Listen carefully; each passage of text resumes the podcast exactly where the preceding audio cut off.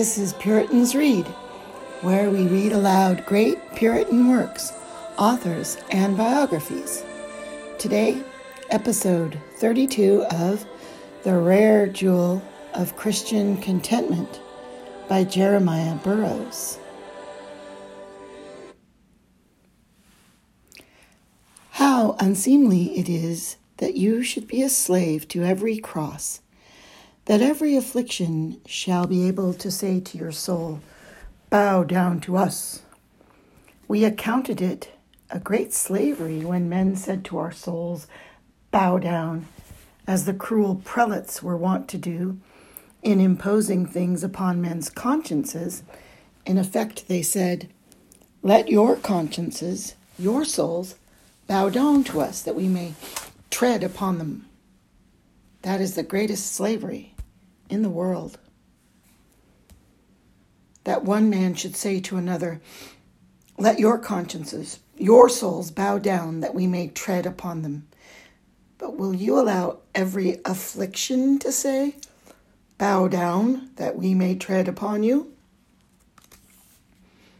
Truly it is so when your heart is overcome with murmuring and discontent Know that those afflictions which have caused you to murmur have said to you, Bow down that we may tread upon you.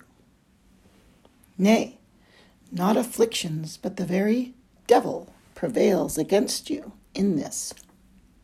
Oh, how this is beneath the happy position to which God has raised a Christian.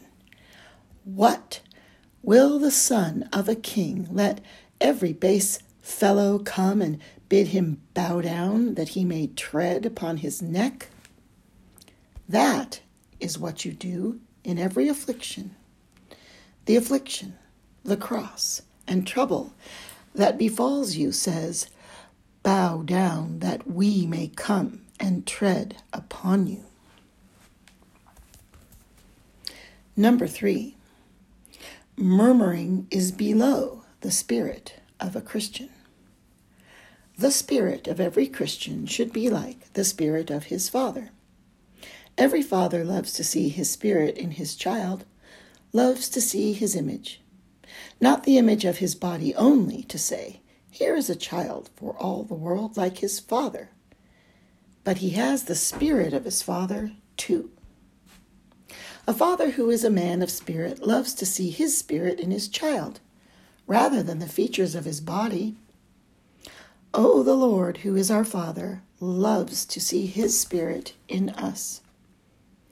Great men love to see great spirits in their children, and the great God loves to see a great spirit in his children. We are one spirit with God and with Christ, and one spirit with the Holy Ghost.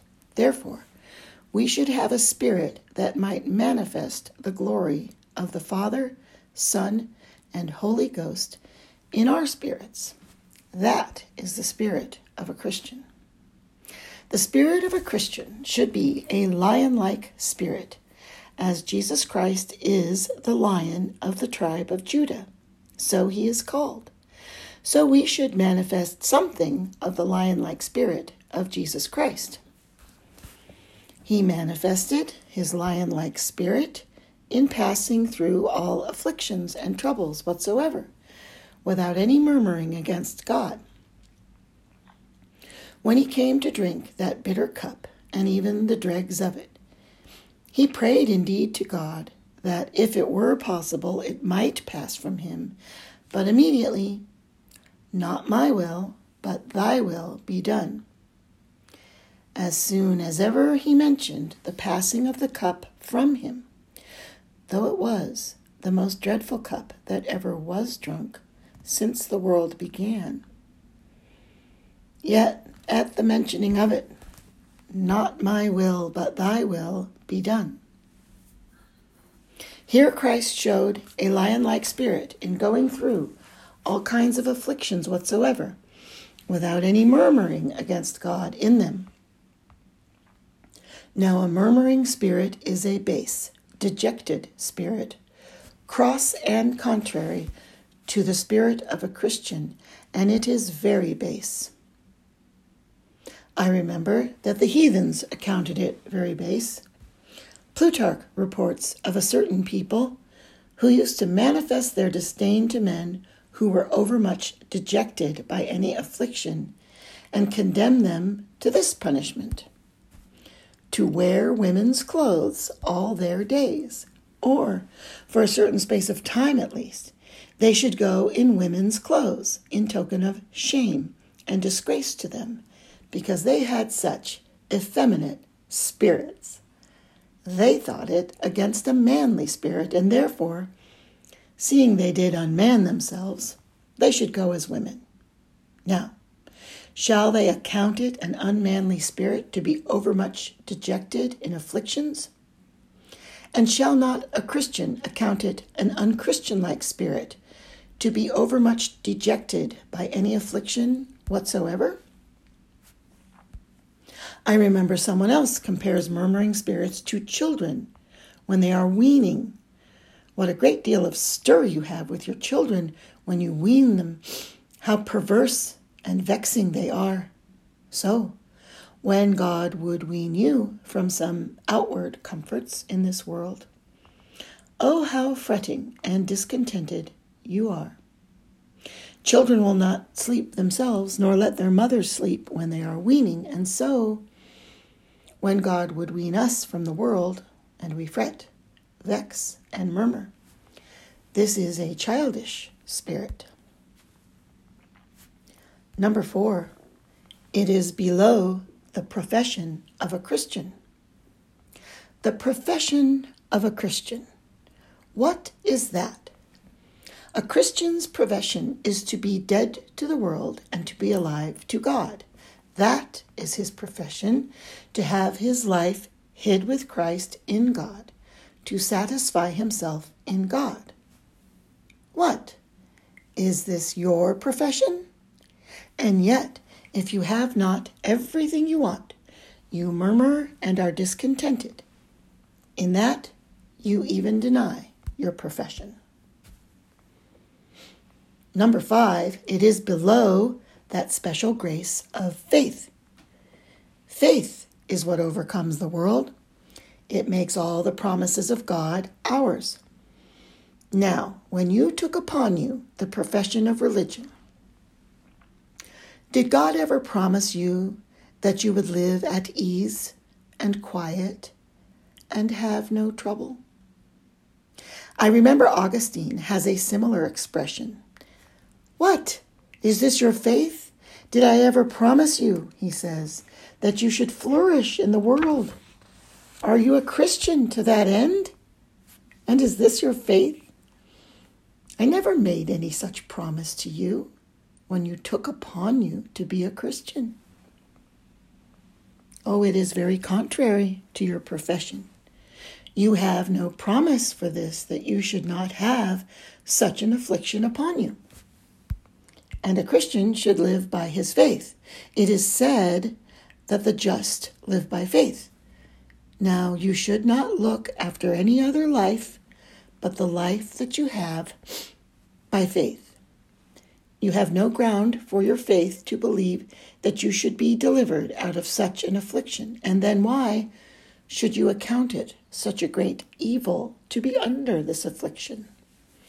Certainly, the good that we have in the ground for our faith is enough to content our hearts here and to all eternity. A Christian should be satisfied with what God has made the object of his faith. The object of his faith is high enough to satisfy his soul. Were it capable of a thousand times more than it is. Now, if you may have the object of your faith, you have enough to content your soul. And know that when you are discontented for want of certain comforts, you should think thus God never promised me that I should have these comforts at this time and in such a way as I would have. I am discontented because I have not these things which God never yet promised me, and therefore I sin much against the gospel and against the grace of faith. Number six, it is below a Christian because it is below those helps that a Christian has more than others have. They have the promises to help them, which others have not. It is not so much for the heart of a Nabal to sink, because he has nothing but the creature to uphold him. But it is much for a Christian who has promises and ordinances to uphold his spirit, which others have not. Number seven, it is below the expectation that God has of Christians.